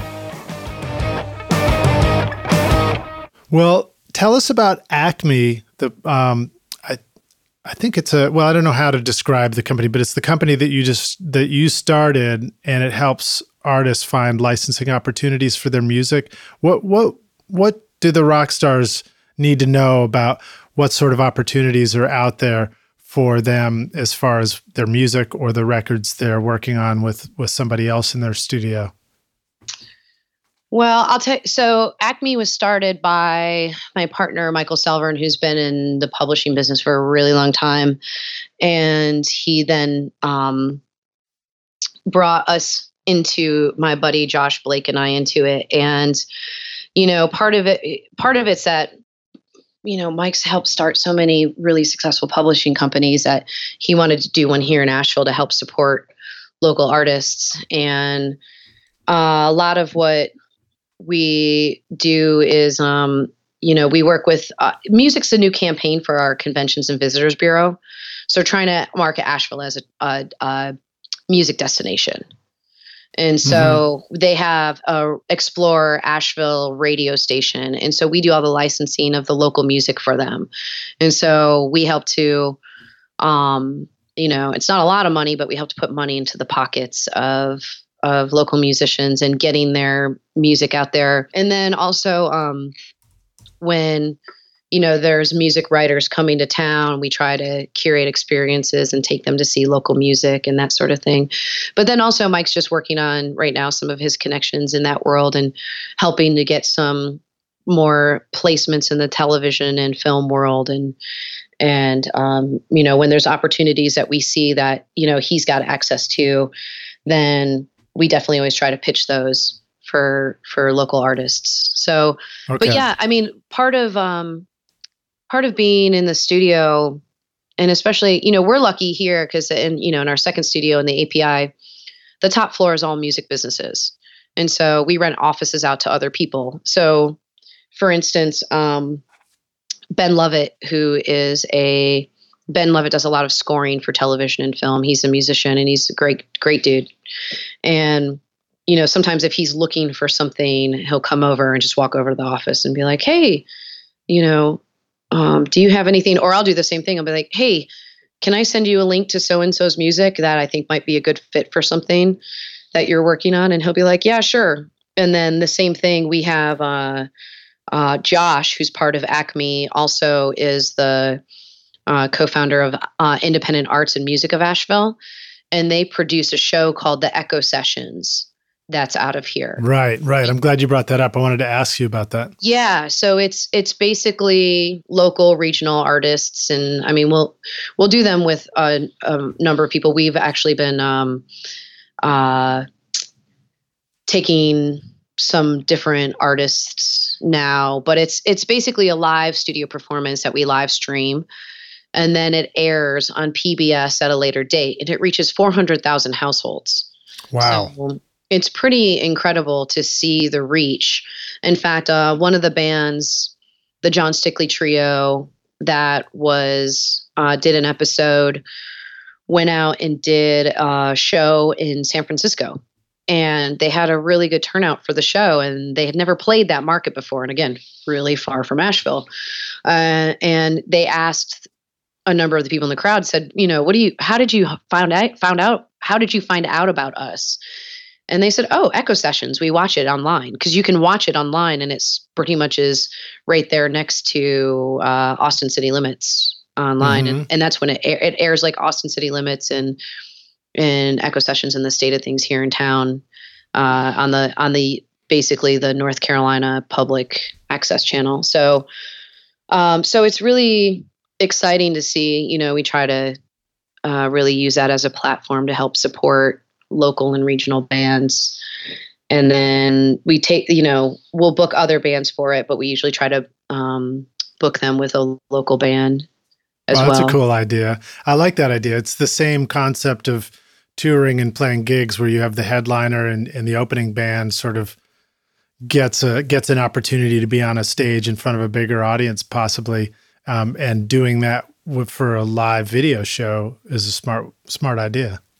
Yeah, absolutely, absolutely. So, um, do you have any tips for the rock stars about you know they're like I mean everybody with a studio if there's any kind of music scene locally I've done it and it was a ton of fun to do. And I think it, it's a great way to um, create something that kind of gives back to your music community and also brings attention on your studio.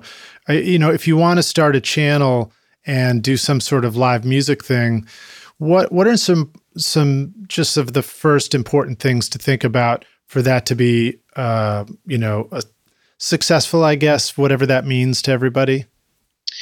You, yeah, I would say, you know, first make sure it's well done and that, you know, that if you're going to be doing video that it looks good. If you're doing audio that sounds good and that you know you're engaging people to help to to share it and support it. Because the last thing you want to do is create something that no one's going to see or hear right? Mm-hmm. and you know put time into something that's not going to be successful. So making sure again it's the same thing is it's like you know even though even with the in you know intention of like hey i want to do this to support my community right? Making sure that you have a game plan slash business plan for that element and that there's a budget for it. So for instance um even like i'll give an example like a, a asheville music professionals event right? So we'll have an amp event every month and it might just be a social but part of creating that and doing that and making sure it's successful is that putting advertising money behind it online um, for social media so that you make sure that people see it. So, you know, we're providing opportunities and experiences and giving knowledge and education to musicians in town. But if they don't know it's happening, then it's not a win win situation for anybody. Mm-hmm. So there's an element to the fact that we have to put money behind that to make sure that it's seen. So again, if you're going to create something that you want to be like, hey, this is for the community, this is for the artist, but also benefits the studio or me as a musician or producer engineer whatever that may be making sure you have a game plan of just not being like well i'm just going to make it and then put it out there and i hope people see it because that doesn't right. you know it's just that's sort of the that's sort of like the number one thing that's the kiss of death that i see sometimes is that people just think that like well if i just make it and put it out there it'll work and it's like no there's so much. I can tell you, perfect example is somebody who produces festivals and events. There's not one way that I can promote the festival, right? I can't just do it online. I can't just do it in print. I can't just do it on the radio. I have to do all of those things. And anybody who's promoting shows, venues and that sort of thing, they'll tell you that. They'll they'll tell you the same thing. Like when I did the festival, I had I had billboards on the street I had media partners for print and for radio. I had X amount of ads running not only on like, you know, like Facebook and Instagram and paying for those things, but also paying for ads on other people's sites. So, you know, I couldn't just create a festival and just assume everybody was going to show up. I had to do my due diligence to make sure that I got it out there. So, one, create good content that people want to see and two make sure you get it out there and easy to find nice. And you know paying for the advertising on social media um, not to get caught up in that that topic but i think it just social things like facebook for example have become a place where if if you want somebody to see it and you pay for it then it sort of moves up the feed or it actually gets promoted to people you know boosted posts and all that stuff. Um, and I guess you know if you're you're an independent studio and you're trying that stuff and you don't really have much, you know, you have zero expertise in in the the the advertising promotioning promoting world. Maybe you just try it and you see if you're getting more likes and views and stuff like that. And if you're not, then the other way, uh, then then not promoting it, then try something different. But here's the thing, though, and, and yes, I agree with that. But the thing is, is that we are so spoiled these days that we have YouTube, right? Yeah. Like yeah. you could literally Google, you want to learn how to change your oil? You can find it on YouTube. Yeah. You want to learn the best practices for sponsoring ads on Facebook?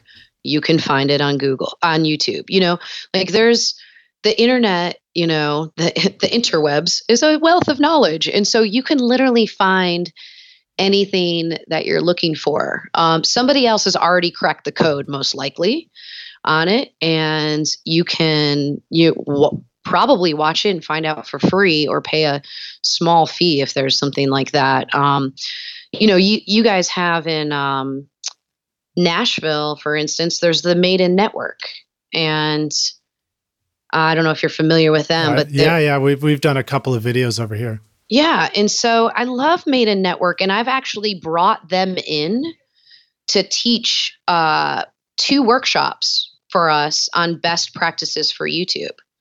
And so, so here's a perfect example. Like, um, if you go, we and we we film all uh, most of the things that we do for AMP, and then we put them online for free. So you could literally go to the would they all get hosted at um, off of IMAVL's page because they're the ones that do all the filming for us. But you can be if you're listening to this right now, you could literally go to the uh, imavl.com channel or the YouTube and go to imavl, and you'll be able to find uh, the YouTube workshop that Amelia Sachs taught for us, and and watch that for free. Nice. And that'll tell you how to um, increase your visibility and your music videos or whatever it is that you're putting on YouTube. It might be uh, tutorials, like um, if you're a musician, and that's another way that you can, again, find a way to have making you know a living in music is doing different tutorials on music, whether that's in production or beat making or you know finger picking, whatever it may be. Um, so, rock stars, I'm going to give you a tip here. Um, I, I do my best to try and include links to things in the show notes and videos in the playlist. But uh, obviously, we have tons of content on these interviews, especially this one here with Jessica.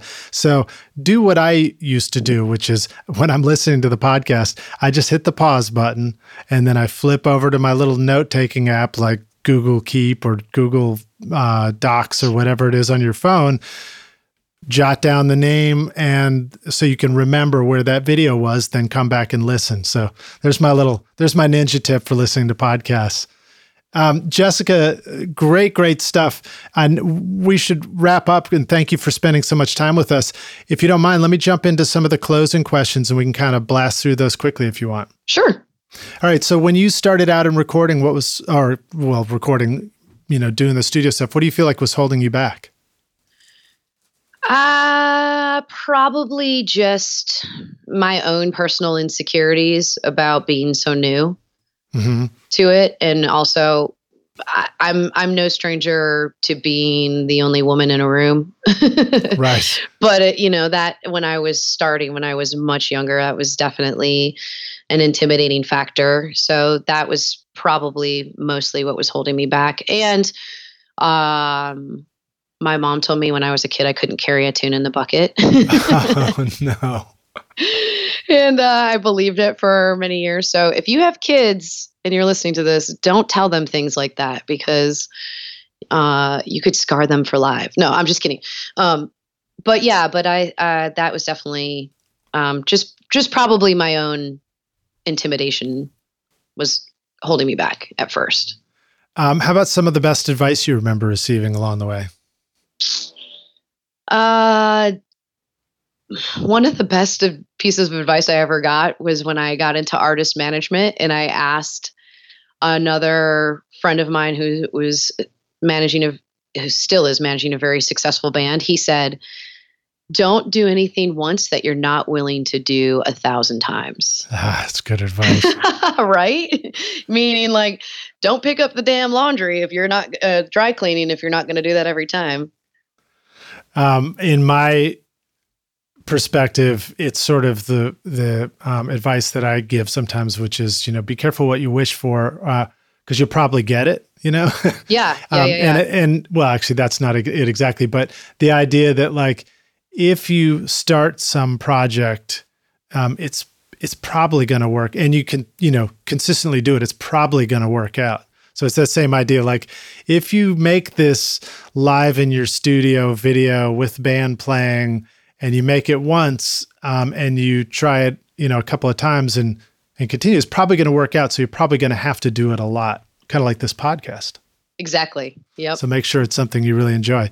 Um, how about a tip, hack, or secret sauce for the studio? Uh, if you have one about recording, you're welcome to share that. Or if it's something about how to run the studio a studio well, you can share that. I will say um, pre-production is key is what I want to say is that be you know these here's my two sort of rule of thumb for for um, having a you know doing well in the studio is one be prepared do your pre-production but two also um, you know don't get so tied to what your expectations were going into it that it it um you know de- impedes your process right. just meaning that you know people come in and they're so dead set on like that you know i want it to sound just like this and this is these expectations of what i have and and when things don't go if things don't go the way that you expect them to just realize that it's okay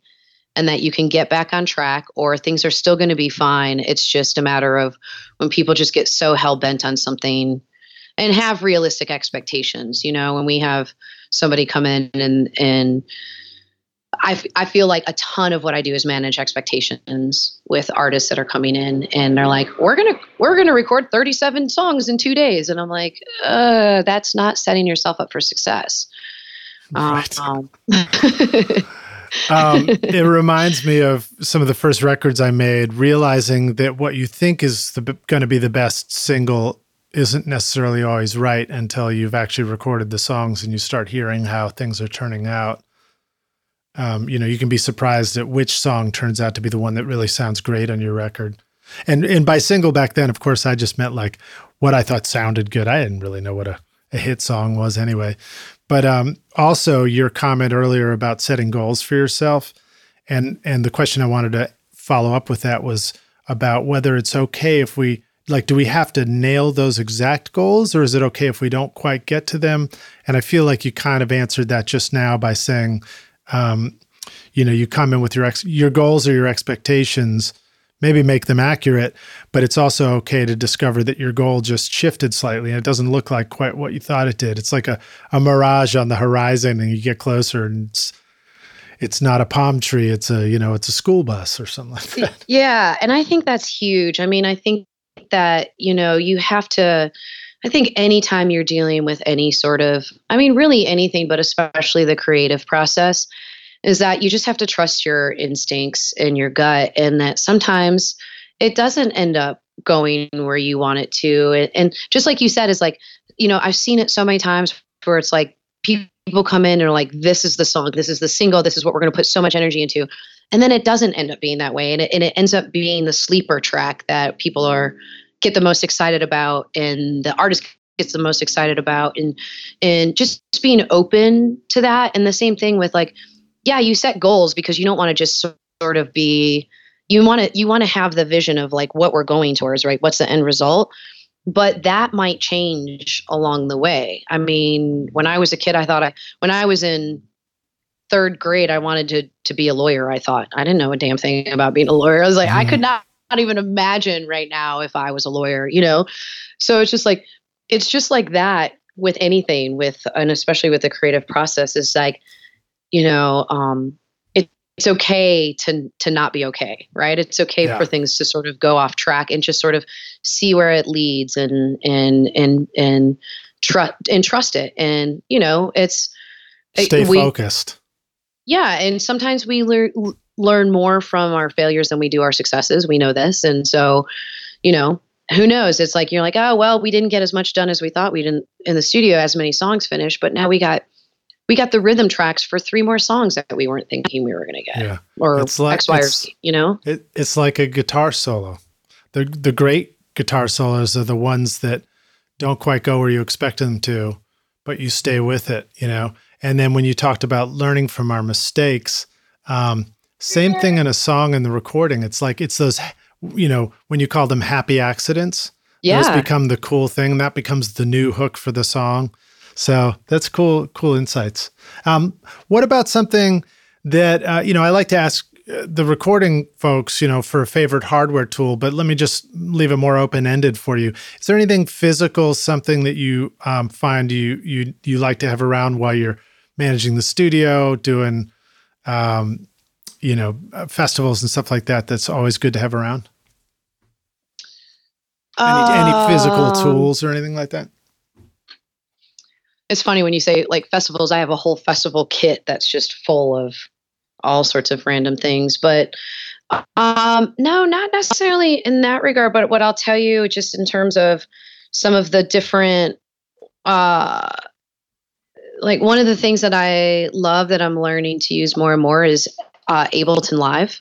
Yeah. And and the push um, you know, which is, you know, they call it an instrument. So, but it's basically you can make every sort of kind of music on it that you want to and create all sorts of, um, of beats and music and sounds from scratch.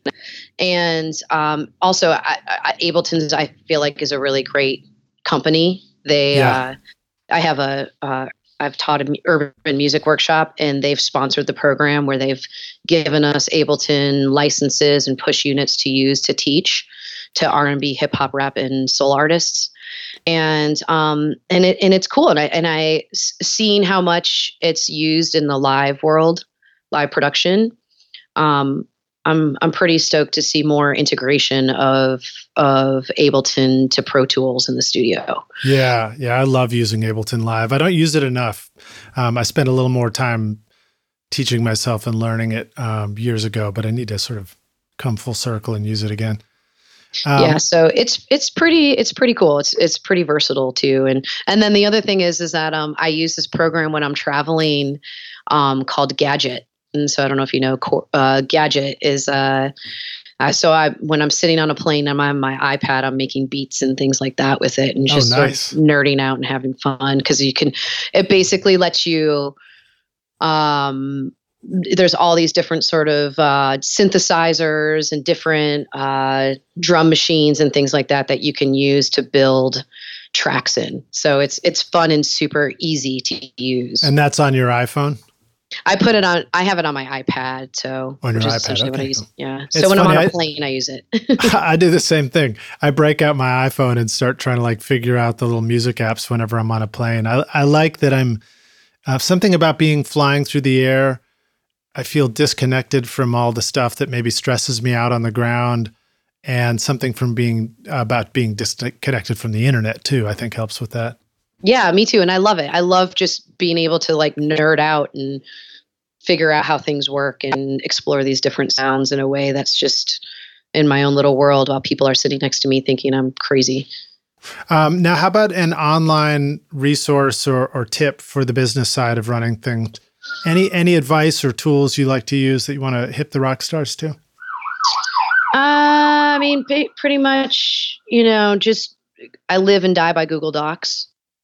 Mm-hmm. So that's pr- probably one of my great things. Another thing is is um, if you have a number of different projects going on or different clients, Toggl is a really great online resource, and it basically allows you to uh, track your time, mm-hmm. uh, and it's free.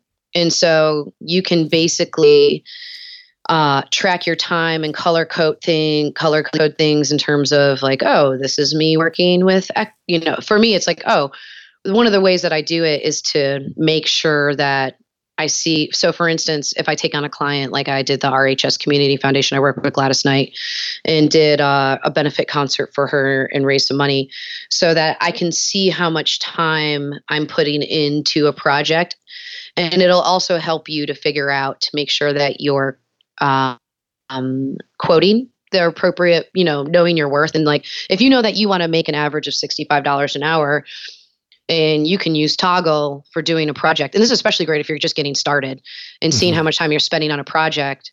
And you're like, whoa, I just spent way more time and on that than I anticipated, and I only asked for X amount of dollars. You know better for next time to, uh, you know, basically anticipate how much time and energy a project's going to take you and to quote appropriately on that. Yeah, that's great advice. And it, it's something that takes, you have to be patient with, and it takes a little bit of practice, and you have to be forgiving through the beginning of that process. I find self forgiving. you have but, to be self forgiving. And that's the other part, too. If it's just like, also if you're trying to find the balance in your life and that's a really good way to do it too say you're an artist and you're like you know i want to make sure that i'm not spending too much time on booking or promoting my shows or how much time am I spending on social media, toggle it, you know, and then you can look at the end of a week, it'll give you a graph and you'll be able to say, whoa, I spent way more time on booking than I did actually writing this week. So, you know. Is that a, something where you where you sort of turn the timer on project Yep. by project. yeah so you got to you have to train yourself to get used to doing that but you know it, it takes a little bit but once you do you sort of get used to it and it, and again like anything i'm i'm a big fan of to-do lists and routines and things like that so figuring that sort of thing out where you know it's like i have my routine that i do when i get up in the morning and then i have you know the first thing i do every day or the last thing i do every night is make my to-do list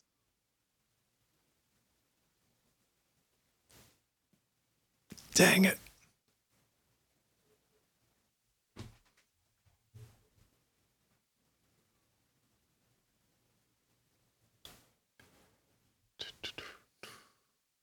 Um i'm i i'm a huge fan of Hey. working out Hey Jessica. Yeah. You you dropped out for a sec, but Oh. um but I think it's okay. I think what you said at the beginning and then then just cutting over to working out is probably fine.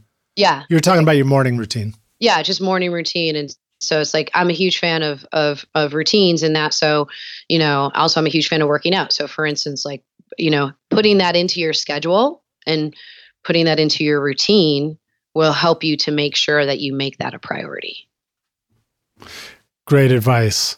Um, let's jump to the final question here. Uh, we're going to take the Wayback Studio machine, and you're going to go back in time, find young Jessica, probably singing hip hop songs, and you say, "Listen, girl, here's the uh, single most important thing you need to know to be a rock star of the recording studio yourself one day." What advice would you give yourself if you could? I would say probably that not to take anything personally. So I would say that was a big aha moment for me in life in general when I realized that most of anything from everybody, anybody around you, has their own uh, own things going on and their own driving forces but behind what they're doing and that they're saying. And most of the time, it doesn't have anything to do with you. Right. And so I, I think that that's a good rule of thumb. Um, you know, I've sort of over the years, in terms of self awareness, like taught myself to step back and go, what is this? And so when I'm having an inter- interaction, and, and, and how this especially pertains to a studio is that when you're dealing with a client and or you're dealing with uh, staff or an engineer or whoever or an owner or whatever, when somebody's behavior seems weird or or is not you know whatever it may be whether it's weird or unkind or mean or angry or whatever it is it's usually because that person has something going on right? And so to to not take it personally and be able to step back and be able to say you know ask yourself like what is this? to help you be able to do you know to do your best job to show up the best way that you can and and come from a place of compassion when you're dealing with people I think that's very, very wise advice and a great note to close this fantastic and fantastically long podcast on. So, Jessica, thank you so much for taking time out and, and hanging with us for a couple of hours like this. It's you're just a fountain of wisdom. oh thanks Lij i appreciate it i'm i'm really glad that i got to do it Um, our pleasure to have you on the show. Please let the rock stars know how they can find you online, connect with you, uh, learn more about some of these fantastic things that you're involved in. Absolutely. Well, you can find me on social media, of course. Uh, you can find me through any, either just my name, Jessica Tomasin, or Echo Mountain or Connect Beyond Festival. Any one of those ways, you can find me on Facebook, Instagram. If you go to the echomountain.net website, if you email through the website, it'll come to me directly. All right, cool. And then Rockstars, of course, a reminder I've included links in the show notes.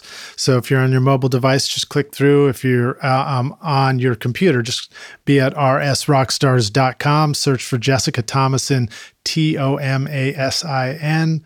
And um, we'll have the YouTube playlist there too, which includes like Jessica's TEDx speech and, and other things like that. Um, and Jessica, I, I look forward to seeing you in person again. I, I don't know how soon we'll do it, but uh, but I will see you either in Nashville or Nashville. Awesome. Well, thanks. I hope so. I'll be back there in two weeks. I'll be there. Okay, cool. I'll be there for like five or six days. So Well, that's awesome, and that'll be old news by the time this comes out. So great Right, right. Um, thanks, and uh, we'll see you around the studio. all right. Thanks, Lij. Cheers. Bye. Thanks so much for listening to Recording Studio Rockstars. If you enjoyed the show and want to help make it better, then please share this episode with your friends on social media and leave a rating and review on iTunes to help the podcast reach more rock stars like yourself. You can click directly over to iTunes or go to rsrockstars.com slash review for an easy explanation. And remember to hit the subscribe button to keep up with weekly episodes. And if you're ready to make your best record ever now, then head over to Recording Studio Rockstars Academy, where you can start with my free course at mixmasterbundle.com. And if you want more free content from Recording Studio Rockstars, all you have to do is go to rsrockstars.com slash email. Again, that's rsrockstars.com slash email to enter your name and email, and I'll keep you in the loop with articles, videos, podcast updates, and even free gear giveaways for your studio. Just look for the link in the show notes below. Thanks so much for listening, and thanks for being a rock star. I'm Lij Shaw, and this is Recording Studio Rockstars. Now, go make great music.